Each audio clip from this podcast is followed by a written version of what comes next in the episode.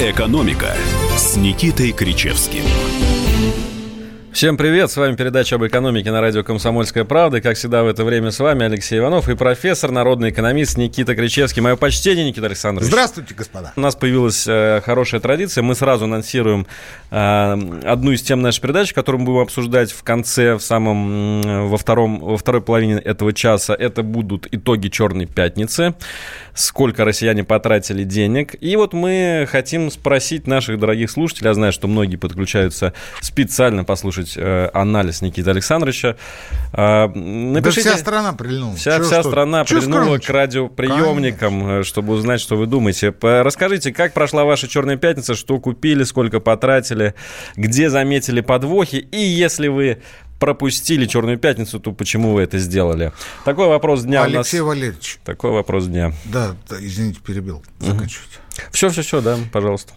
Я сегодня прочитал новость, что одна из сетей по бытовой технике продлила Черную пятницу до 9, по-моему, числа. До 9 декабря. Угу. Могла бы до 9 января и вообще весь год сделать Черную пятницу. А мы скоро придем к тому, что будут э, рождественские распродажи, как в Европе. Ну да, сейчас... Скажем, с 8 января. С, с 8... С 8 с 9 января. Скоро придем. С 8 9 декабря, да? Января. А, января. Да. А, и до конца года, да? Я не знаю, до, до конца или не до конца, я в Европе не так часто бываю, но вот с 8 с 9 января очень часто, даже с 6 7 бывает начинается. Пусть не официально, но скидосы уже делают. Во Франции, в Италии, в Германии, во многих других западноевропейских странах, что связано в первую очередь с затовариванием Затовар... внутреннего рынка. Причем неважно чего. Это может быть а, одежда, аксессуары, обувь, бытовая техника, все что угодно. А, у нас широко не педалируют а, эти фотографии, но а, в прессе в интернете можно найти немало свидетельств, когда на огромных совершенно площадках стоят десятки тысяч машин, которые не нашли своих покупателей. Десятки. Тысяч. Кризис перепроизводства такой. Да. А у нас есть breaking news, так сказать, молния. Сейчас поступила. Эксперты Всемирного банка заявили, что корректируют прогноз роста российской экономики в 2019 году, в текущем, который сейчас заканчивается, с 1% до 1,2%. И авторы доклада отмечают, что а, слабая динамика в первом полугодии сменилась ускорением роста в третьем квартале. В общем, растем. Растем, Никита Александрович. Ну, по всей вероятности, да, потому что Всемирный банк ориентируется на данные э, статистики, на данные, которые они получают из государственных ведомств. Это разговор не об этом. То, что э, некий позитив присутствует, это очевидно, очевидно, э, я думаю, не только мне, но даже э, тем скептикам, которые полгода назад э, предрекали неминуемую гибель российской экономики, в лучшем случае, там, ну, если не в этом году, то в следующем. Разговор не об этом, разговор о кризисе. Вот это, Алексей Валерьевич, чума, я вам должен сказать. Просто чума. Потому что а, кто не позвонит из журналистов, обязательно спрашивают, как вы считаете, будет кризис в следующем году или не будет? Я говорю, а кто говорит, что будет? И называют некоторые фамилии, ну, скажем так, маргинальных экспертов, экспертов, которых лично я последний раз наблюдал ну, лет 5-7 назад э, на Телеграме. Я сейчас даже не знаю, как они выглядят, хотя я, конечно, знаю.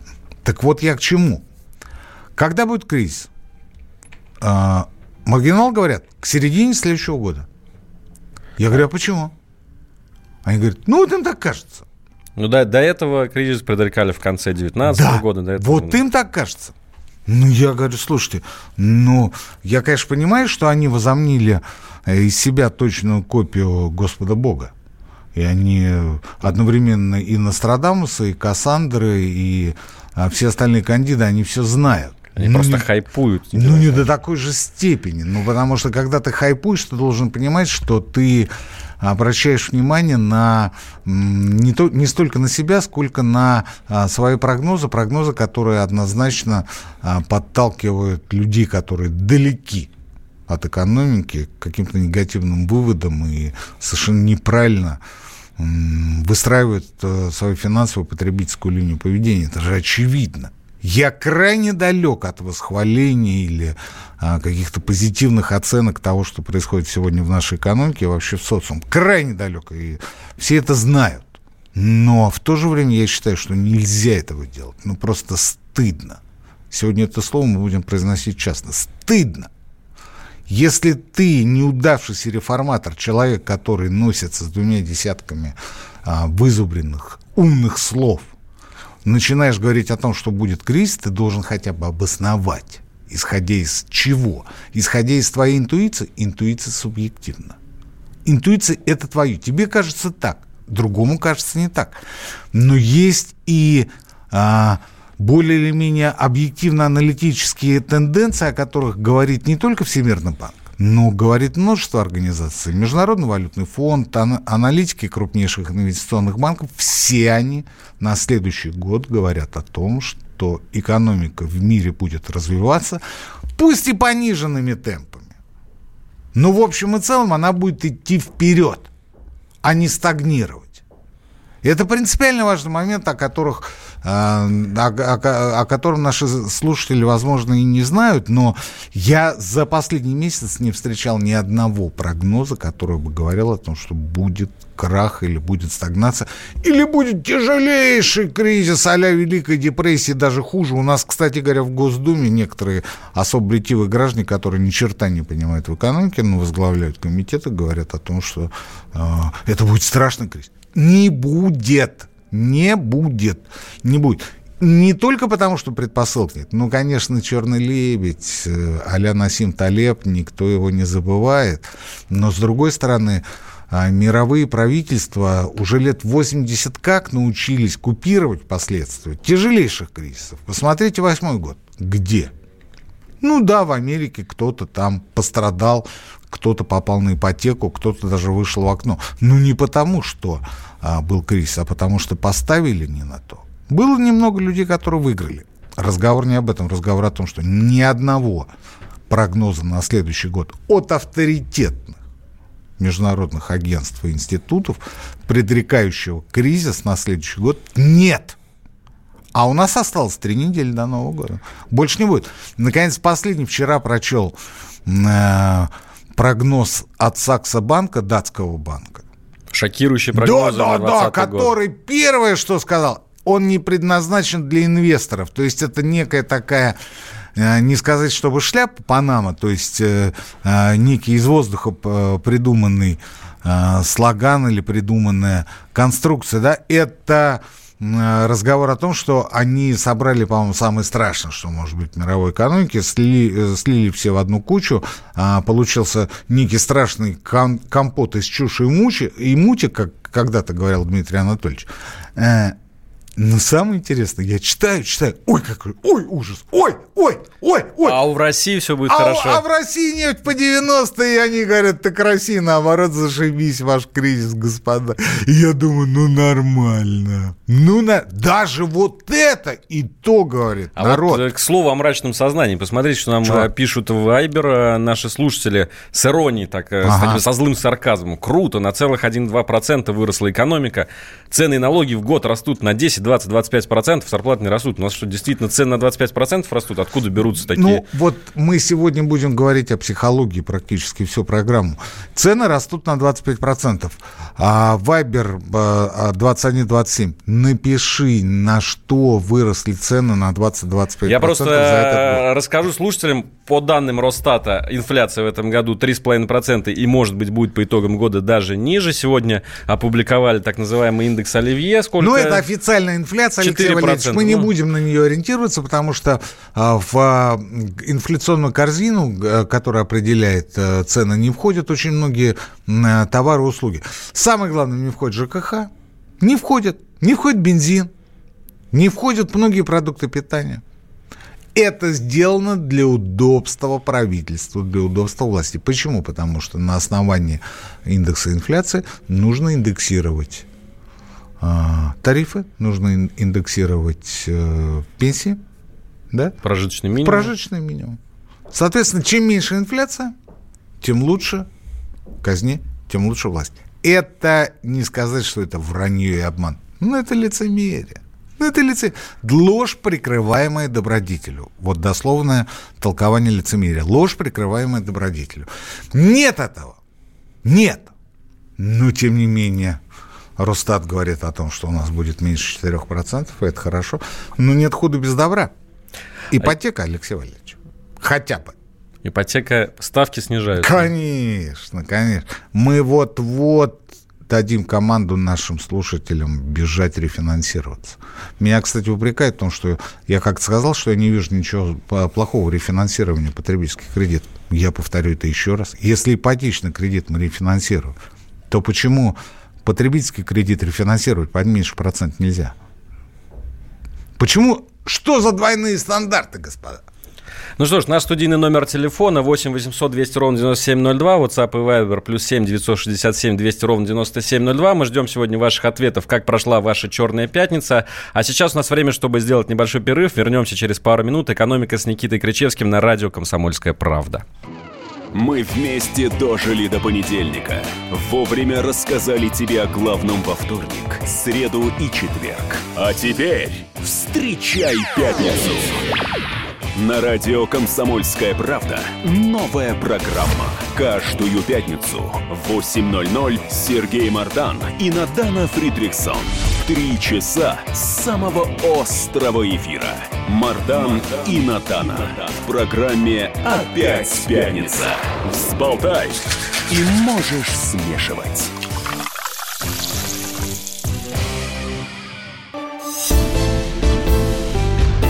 «Экономика» с Никитой Кричевским. Никита Кричевский, Алексей Иванов в прямом эфире радио «Комсомольская правда». Мы обсуждаем главные экономические темы недели. Мне сегодня Альфа-банк предложил овердрафт аж под 16%. Как им воспользоваться при рентабельности в 6-9%, вопрошает Евгений из Новосибирска. Евгений из Новосибирска. А кроме Альфа-банка у нас никаких банков больше в Новосибирске не осталось. И потом, рентабельность 6 или 9? И э, что есть рентабельность в вашем понимании? В моем понимании, я не прошу вас написать, в моем понимании это отношение прибыли к затратам. Самый простой школьный, что называется, курс экономики. Не результатов, то есть прибыли, валовой прибыли к затратам, а прибыли к затратам. 6-9%. И тут мы понимаем, что есть числительное, есть знаменательное. Знаменательное. А, можно искусственно снижать прибыль, можно ее искусственно раздувать, это числитель. А, соответственно, можно затраты также на, наращивать, а можно их уменьшать. Насколько это вообще овердрафт логично использовать для развития бизнеса? Это же потребительский. Наконец, овердрафт. Нет, совершенно не обязательно. Совершенно не обязательно. Наконец, овердрафт. А, увольте вашего финансового директора. А если вы финансовый директор, ну, надо подучиться. Ну, это мое личное мнение. Вы извините, если я вас обидел. 8 800 200 ровно 9702. WhatsApp и Viber плюс 7 967 200 ровно 9702. Пишите нам свое мнение по поводу того, что мы обсуждаем, а также свои ответы на вопрос дня, как прошла ваша черная пятница, что купили, сколько потратили или почему вы ее проигнорировали. Стоп. А, WhatsApp московский абонент пишет. 985, Алексей Валерьевич. То есть не бедный. Мне Зак... это мало о чем говорит, но вы, 985... видимо, обладаете тайным знанием. Не-не-не, это были прямые московские номера в свое время. А. 985. И долгое время после того, как ввели а, по тарифные планы за звонки с городских телефонов, на них можно было звонить бесплатно. Так вот, 985 пишет о том, что а, абонентская плата за квартиру телефон была 70 рублей в месяц, а с ноября стало 120 рублей в месяц. Вот на сколько процентов уменьшение? Господин мой хороший, я не знаю, где вы живете. В Москве 985. Абонентская плата за квартиру телефон начинается от 200. И причем уже очень давно. И меня тоже подправят, скажет профессор. Где ты живешь? У нас 400. Очень простой выход из сложившейся ситуации. Вы часто пользуетесь городским телефоном? Квартирным телефоном. К нему ничего не привязывается. Может быть, проще от него отказаться и сэкономить 120 рублей в месяц? Тоже идея. Давайте все-таки обсудим одну новость еще, э, которую я подготовил для вас, Никита Александрович. Э, вот помимо данных Росстата есть еще очень интересные показатели, которые э, недостаточно, мне кажется, часто обсуждаются. Вот есть такой показатель PMI, индекс деловой активности. Как он считается? То есть это а, люди опрашивают менеджеров по закупкам а, на производствах, и они рассказывают о том, какие а, действительно идут сейчас объемы заказов в различном бизнесе и э, показывают такие тенденции в обрабатывающем секторе, то есть это как раз производство, как правило, заводы, там э, индекс деловой активности резко падает и уже добрался до минимума за последние а, а, с мая 2009 года минимум. Ну, то есть шеф все пропало. Да, шеф все пропало. Да. Это, это, это обрабатывающая промышленность. Но в секторе услуг как раз все очень неплохо, идет оживление, и э, сектор услуг чувствует себя очень хорошо. И именно сектор услуг вытягивает сейчас российскую экономику в позитивную зону. Вот как это понимать? Это хорошо и плохо одновременно. Хорошо почему? Потому что можно, конечно, говорить о том, что падает производство, это ужасно. Деиндустриализация. Да, как же мы будем строить заводы, там, ну, это... А, дежурные вот эти вот э, выражения, что надо развивать станкостроение, я бы привел еще другое выражение. Пора сползать с нефтяной иглы, Алексей Валерьевич. Да, слышу, слышу это лет 20 уже. Да-да-да, надо развивать производство. Пора сползать с нефтяной иглы. Слезать, спрыгивать. Или да, или как-то вот, ну, в общем, вы поняли. Избавляться. Избав... Где эти фразы? Что случилось? Мы слезли с нефтяной иглы? Ничего подобного. Как мы на ней сидели, так и остались. Другой вопрос, что когда-то мы сидели а, при расчете в 60-70 долларов за баррель, если мы говорим о бюджете, а сегодня мы плотно сидим на нефтяной игле из расчета 40 долларов за баррель. И когда нас пугает э, тем, что на нефтяном рынке будет коллапс, у меня тут же возникает вопрос. До какой цифры упадет нефть при коллапсе? Потому что 35-36 долларов, кое она была, ну, предположим, в 2014 году, уже не будет. Ну, Просто... Саксобанк вообще говорят, 90 будет, никакого коллапса. Но мы с, вами, мы с вами уже об этом говорили, это не для инвесторов. Саксобанк это жирно подчеркнул жирно говорит, это не для вас, пацаны, это для публики, это для плебса, который, как у нас известно, хавает всегда.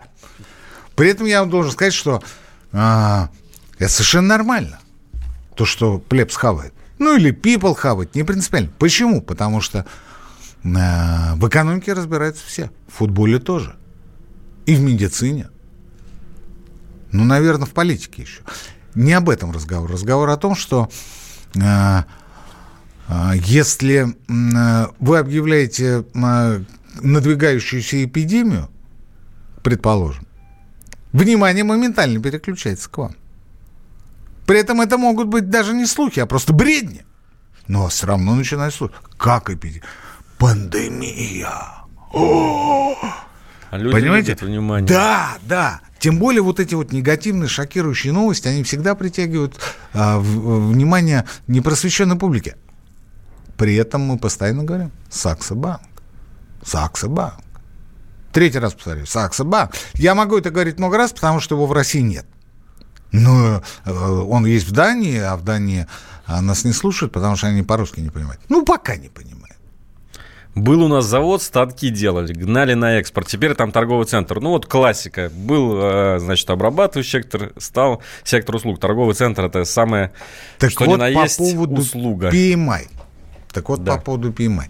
То, что сегодня происходит с э, промышленностью, с производством, э, хотелось бы нам этого, не хотелось, но это данность, это объективность. Идет переформатирование производственного реального сектора экономики. Потому что есть продукция, которая устарела морально, есть продукция, которая устарела, а, что называется, физически, и которая просто не пользуется спросом. Эти продукты, эти товары, а, эти производственные а, э, элементы вещи просто не находят сбыта. Это нормально.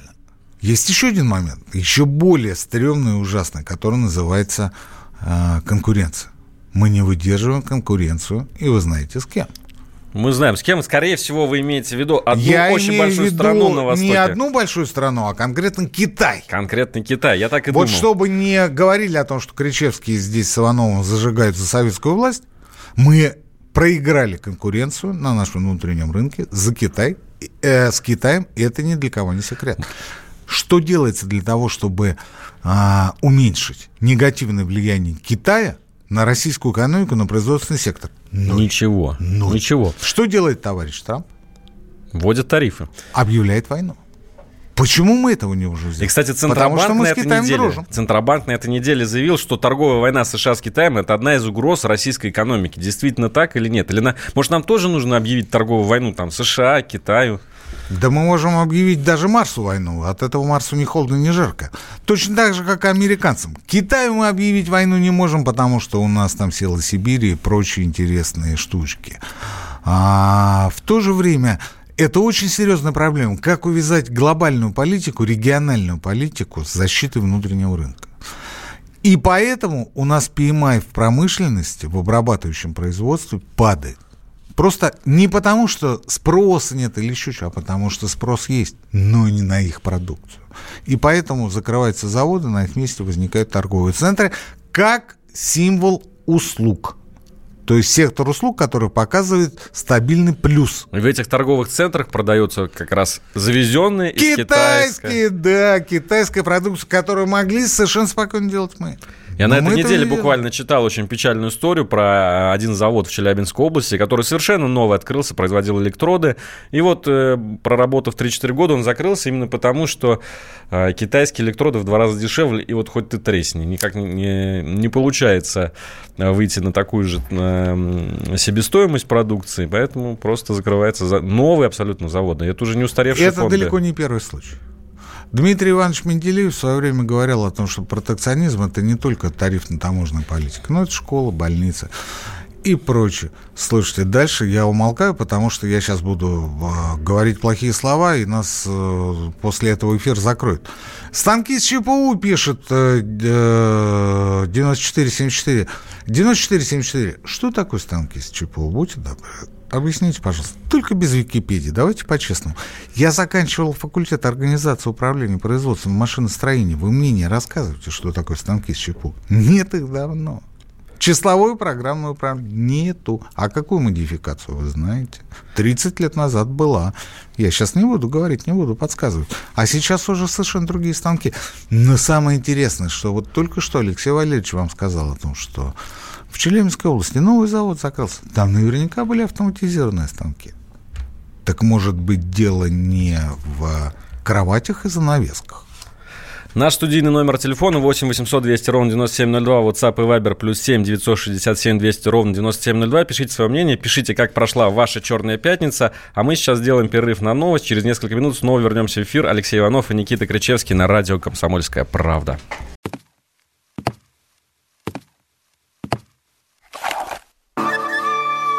Это была тяжелая неделя. Хороший. Ребята, давайте жить дружно. Плохой. Понимаете, не признавали у одного кандидата подпись его родного отца. Злой. А вот что у нас в России, вот что у нас в России. Бред, да? Николай Платошкин подводит итоги недели. Каждую пятницу на радио «Комсомольская правда» в 6 вечера по Москве. «Экономика» с Никитой Кричевским. Мы снова в эфире. Радио «Комсомольская правда». Профессор Никита Кричевский. Я понял, я, я понял. Вы мне, вы мне делегируете эту почетную миссию представить СМС из Эстонии, Алексей Валерьевич. СМС из Эстонии. Да, Это Никит, такой редкий без, зверь. без обид только. 20.07, без обид. Никита, а как вы относитесь к прогнозам датского Саксо-банка? Из Эстонии СМС пришел. Да, полчаса мы только что рассказывали, как все-таки... Мы три раза называли название. Саксо-банк четвертый раз сказал. И тут из Эстонии подоспел СМС. Как мы относимся? Давайте дальше. Давайте что, д- пишут? что пишут? Пишут что очень много. Кстати, давайте я напомню еще раз. Пишут много, все молодцы. Э, Спасибо вам за такое большое количество сообщений. Думаю, звонить тоже будете много в последней части нашей передачи. 8 800 200 ровно 9702. Вот по этому номеру надо звонить, а писать нужно по номеру плюс 7 967 200 ровно 9702. Это WhatsApp и Viber. Что вам приглянулось? Да, вот то, что, то, что и вам. Китайский электрод ломается. Работаю в металлургии а, с 80 с 80-го года. Но, но- не электроды. Ну, так вы это в правительство сходите и расскажите. Или напишите. Сейчас даже ходить не обязательно. Достаточно зайти в сеть и написать об этом. А вот смотрите, был недавно на одном из заводов о- в очень городе Асбест. сообщение. Очень хорошо. В городе Асбест Свердловской области в кузнечном цехе стоят молоды 43 года выпуска американского производства. Так о чем говорить? Вот вы не Они поверите. закрываются. Закрывается, абсолютно. Мы только что об этом в перерыве говорили с Никитой Александровичем. Прям буквально, ну вот мы не про город Асбест, говорили про мой родной город Саратов, где был когда-то зуборезный завод. И тоже там было трофейное оборудование, не американское, а немецкое. Э, Завод закрылся, конечно же, в 90-е годы. Ну, история, которая в России происходит везде практически. Тут смотрите, какая история. Вот вы говорите э, очень часто или слышите, что нам надо развивать собственное производство, нам надо строить заводы и прочее, прочее, прочее. Кто это будет делать? Я не к вам, Алексей Валерьевич. Я к слушателям. Кто это будет делать? Государство? Правительство? Простите, оно у нас что, субъект экономической деятельности? Оно у нас регулятор. Времена И не государственного только- планирования уже... Да, и не только, не только в экономике регулятор, она, э, оно регулятор в самых разных э, сферах общественной жизни. А как вы себе представляете, у нас господин Мантуров возьмет э, мешок денег, придет в чисто поле, скажет, вот здесь будет стоять завод, будет нанимать людей, будет следить за рентабельностью в 6-9%, как писал один из наших слушателей, да? А, будет заниматься экспортом, импортом, поставками оборудования, рас- расчетами с кредиторами, с дебиторами. Как вы себе это представляете? Правильно, никак. Кто этим будет заниматься? Бизнесмены. Бизнесмены этим не занимаются. Вопрос почему? Не потому, что там, знаете, это полицейский гнев, там административный произвол, вот это все. Это, конечно, имеет место быть. Ну, кто тут скажет, что я не прав? Кто ж тут скажет, что нет прецедентов отжатия и прочее? Да вот Рольф отжимает, вот буквально на наших глазах. Будете вы мне рассказывать, что ничего а, я не вижу, из Москвы ничего не видать. Разговор не об этом, разговор о том, что а, государство это делать не обязано.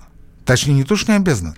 Ему и по Конституции запрещено, и по всем нашим легитимным понятиям запрещено зарабатывать на собственных гражданах. Ну, просто запрещено.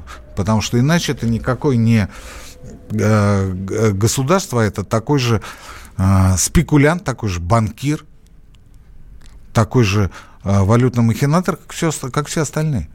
Государство это делать не будет. Кто будет это делать? Бизнесмены. Что делают бизнесмены? Выходят к своим работникам и говорят, надо повышать производительность труда. А работники не понимают, зачем. Он говорит, а вы будете больше получать.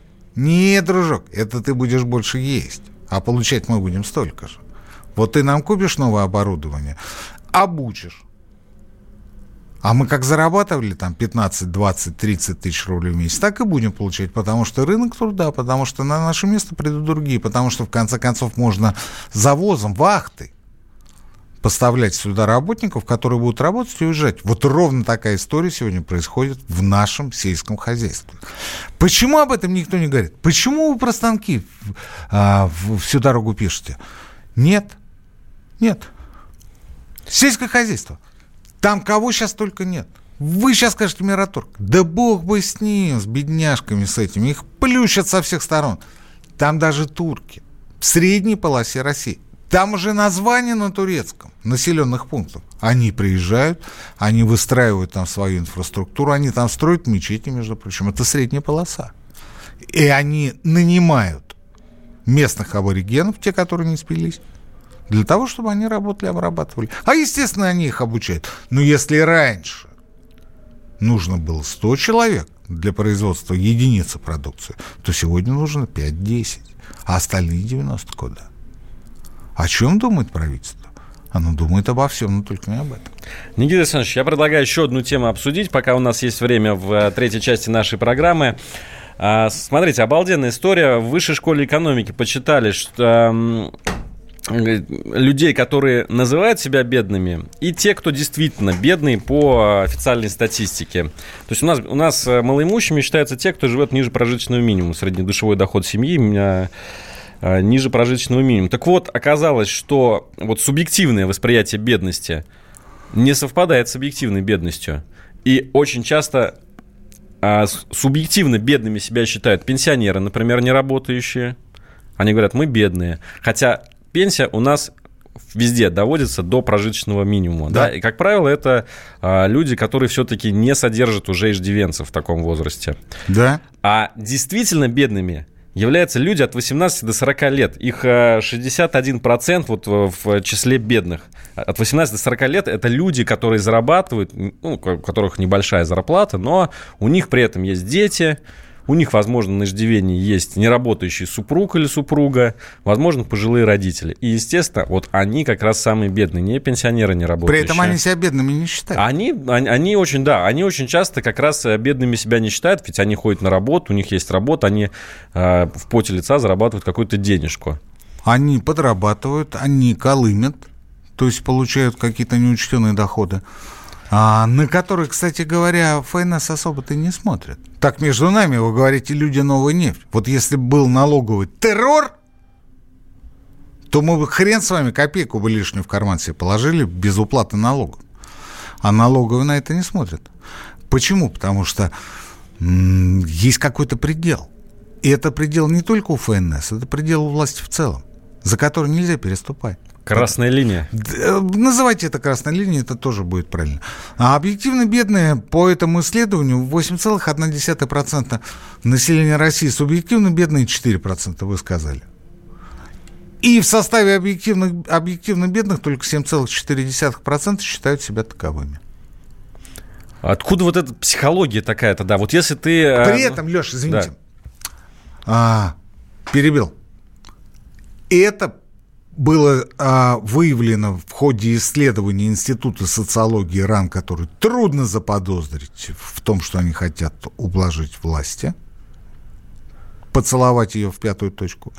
И эти а, выводы мы с вами транслируем на основе исследования, вы сейчас будете смеяться, Высшей школы экономики, которую точно так же трудно заподозрить в том, что она хочет выгородить власть она хочет показать, что власть у нас работает на снижении бедности.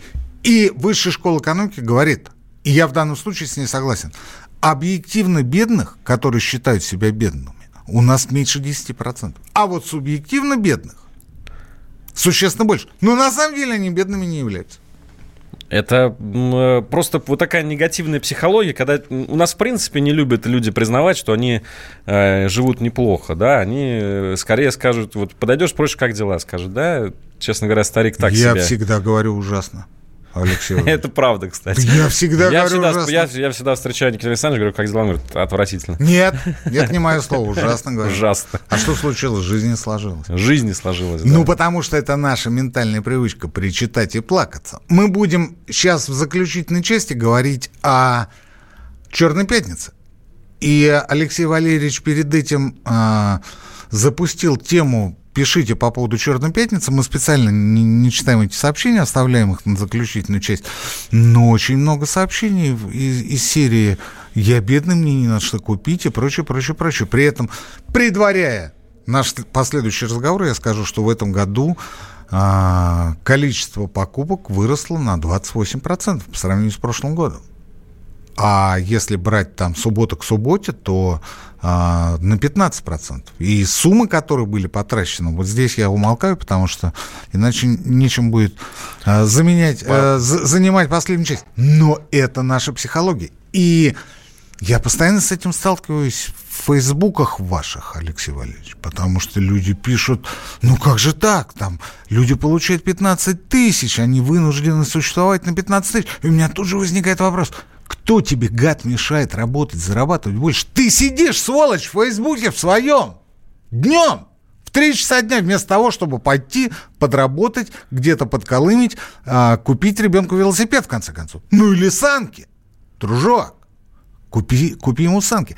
Быть бедным в России должно быть стыдно.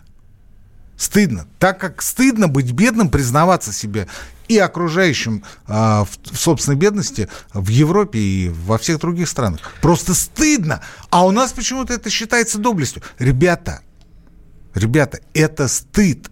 Это отсутствие совести. Никита вот. Александрович, еще один перерыв нам нужно сделать. Экономика на комсомольской правде. Вернемся через пару минут. Банковский сектор. Частные инвестиции. Потребительская корзина.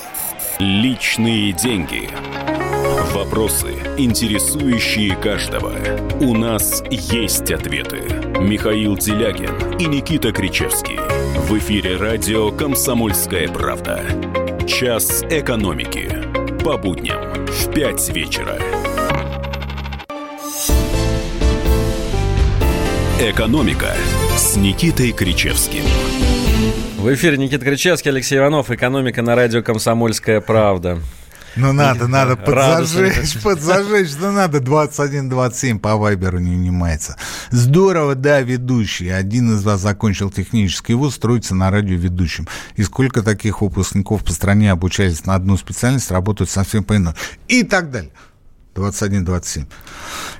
Я не знаю, кто закончил из двоих ведущих технический вуз. Я специально в а, перерыве спросил Алексея Валерьевича, что он заканчивал. Он, он сказал, что он закончил. Филфак.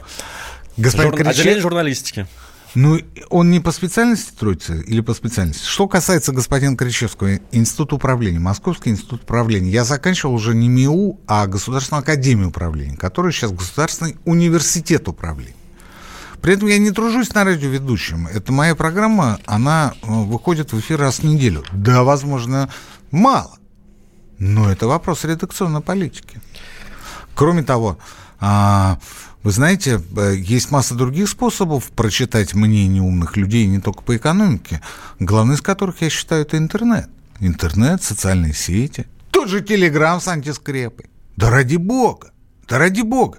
Но почему вы считаете, что а, вот, а, вот у нас вот все вот так вот где-то кто-то чего-то? Это плевок не в сторону нас или радио, это плевок в сторону Министерства образования и науки.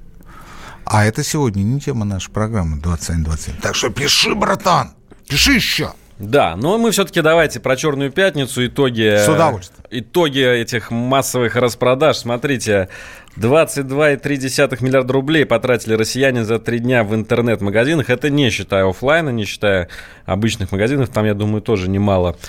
А выросли стоп, продажи Алексей, почти стоп, на 30%. Стоп, стоп. Если не секрет, в каких городах повысились продажи? В Москве, наверное. Ребят, Ребят, вот у меня к вам огромная просьба. А, если вы считаете, что в Москве деньги сыпятся из одного места, приезжайте и попробуйте. Вдруг у вас тоже будет сыпаться. Вот мы с Алексеем совершенно точно вам можем сказать, что в Москве деньги ниоткуда не сыплются. Они зарабатываются и зарабатываются, возможно, даже более тяжело по сравнению с а, провинцией. Я не прав? Абсолютно так. Я знаю много людей, которые приехали, молодых ребят из Иркутска, из Воронежа, из того же Саратова, как Алексей, из других городов. Они приехали сюда, потому что их не устраивало то положение, в котором они оказались. Они приехали сюда, потому что они хотели реализовываться, в том числе зарабатывать больше. Но главное – это реализация. Это материальная и духовная сторона жизни. Что же вы плачетесь? Неужели вам не стыдно, ребятки? Никита Ильич, как же, обещал, слово стыдно произносит это сегодня. Же, это же очевидная вещь. А почему я должен там чего-то... А потому что у тебя есть обязательства. У тебя есть обязательства перед твоими родителями, перед твоими детьми, перед твоими близкими, в конце концов. Приезжай, ради бога. Люди, Москва резиновая, люди находят себя или не находят. Поэтому в основном, конечно, больше не находят, и 90% тех, кто приезжает, а, своего счастья не достигают. Поэтому я считаю свой родной город городом неудачников. Москва – это город неудачников. Отсюда такая злоба в людях, потому что приехали совершенно за другим.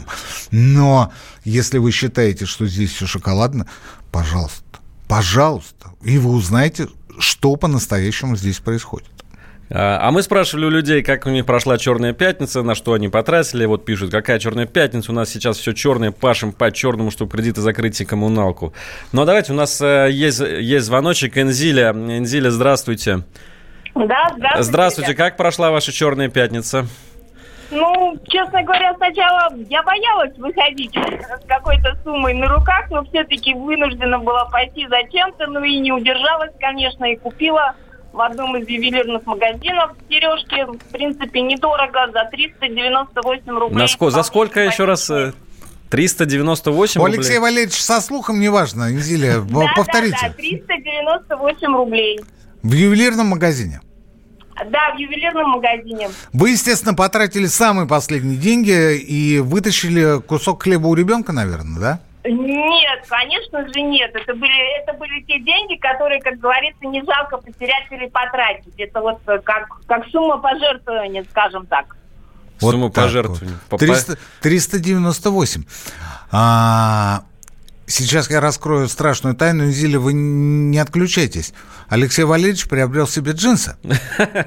Да, я тоже поддался этому массовому безумию. по- Поддался. Поддался. Почем? 2000 рублей, да. Зиля, ваше слово? Ну, это дорого, Алексей, я могу вам сразу сказать. Есть Вы по- прекрасный магазин фамилии, и там можно джинсы купить прекрасные. Пошла за реклама в прямом эфире радио Ну ладно, ладно, «Комсомольская ладно, правда». ладно, да. ладно, ладно. Дело не в рекламе. А, Я а, позавчера был на НТВ в, в программе Андрея Норкина, нашего ведущего. На радио Да, та- «Комсомольская там правда». один, там один технический сотрудник хвалился рюкзаком за тысячу рублей. Причем рюкзак действительно такой навороченный, топовый, что называется. Инзеля? Ну, тысяча рублей это вполне адекватно. Это вот прям реальная цена ребят, за которые действительно не жалко купить вещь.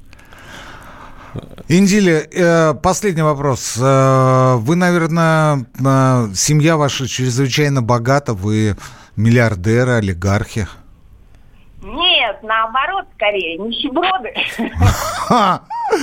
Ну, мы просто сегодня всю дорогу пытаемся стыдить наших слушателей, потому что им э, приятно плакаться, что они сироты, что у них нет денежков и вообще какая черная пятница.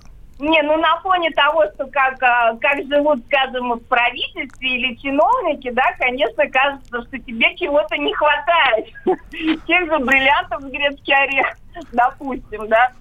Ну, это Ну, очень а много. так жить можно. В принципе, если постараться, жить можно, и Москва для этого, для этого дает все возможности. Индили, огромное вам спасибо за ваш оптимизм, за, за ту долю позитива, потому что всегда приятно общаться с людьми, которые с оптимизмом смотрят и на свою жизнь, и на будущее. Инзилия, насчет революции последний вопрос. Ну что, люди, не тратьте деньги на Черную пятницу. В России это чистый развод. Копите, скоро устроим революцию. Вот такие у нас слушатели. Спасибо вам огромное. Вот сама ходит покупать за 398 рублей сережки в ювелирном. И тут же говорит о том, что, ну, я понимаю, я понимаю. Это для чего делается? Мне больше достанется.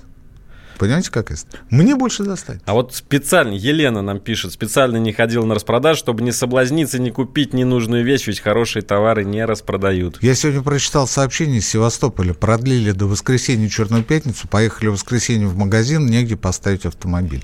Автомобиль! Алексей Валерьевич, люди ездят на своих автомобилях на Черную пятницу на распродаже.